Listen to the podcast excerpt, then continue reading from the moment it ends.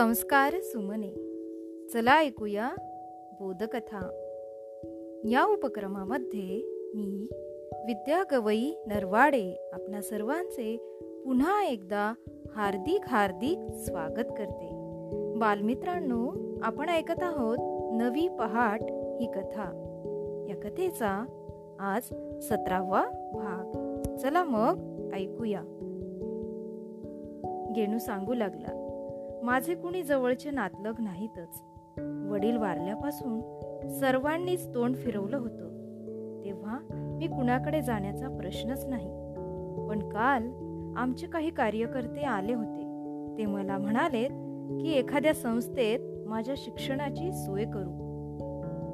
गेणू रझाकला पुढे म्हणतोय तू काय करणार आहेस रझाक? रझाक आज जास्तीच दुःखी झाला होता. त्याचे अब्बा एक दिवस येऊन ताबडतोब भिवंडीला परत गेले होते. त्याला बरोबर चल म्हणले पण ते वरवरच होतो असं रझाकला वाटलं. एवढ्यात गुणानं हाळी दिली म्हणजे आवाज दिला. छोटे मालक गुरुजी आलेत त्यांनी पाहिलं. खरंच गुरुजी त्यांच्याचकडे येत होते. त्यांना पाहून पावसानं रान तरारून यावं तसे मुलांचे चेहरे टवटवीत झाले. तू आलेलं कळलं आत्ताच. म्हणून लागलीच आलो. बरा आहे ना पाय? गुरुजींनी यशवंताला विचारलं. तसा बरा आहे पण नेहमीसारखं हिंडायला फिरायला दोन तीन महिने लागतील असं डॉक्टर म्हणाले. ठीक आहे. मुलांनो मी अशासाठी आलो होतो की पुढच्या आठवड्यात आपली शाळा सुरू होते. भूकंपात शाळेची पडझड झाली नाही. फक्त एक भेग पडली होती आणि ती मी बुजवून घेतलेली आहे. खरं म्हणजे पूर्वीचे खूप कमी विद्यार्थी आता उरलेत. पण म्हणून काय झालं?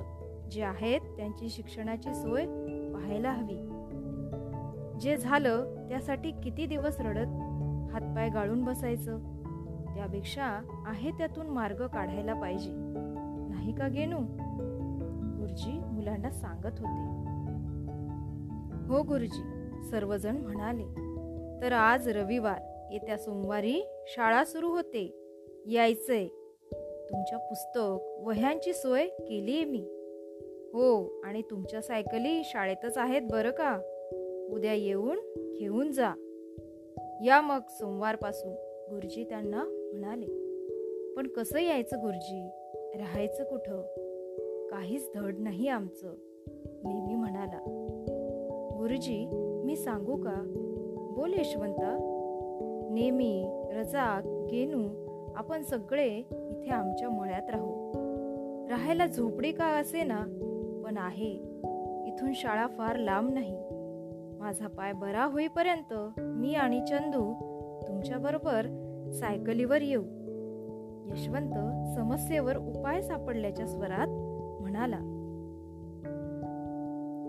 हो पण खर्च आमचा खर्च काय? इतर मुलं म्हणाली. पुढच्या महिन्यात सूर्यफूल तूर पीक कापणीला येईल. त्याचे पैसे मिळतील. पुढचं पुढं पाहता येईल. यशवंत निश्चयी स्वरात म्हणाला. बालमित्रांनो या ठिकाणी आपण थांबूया.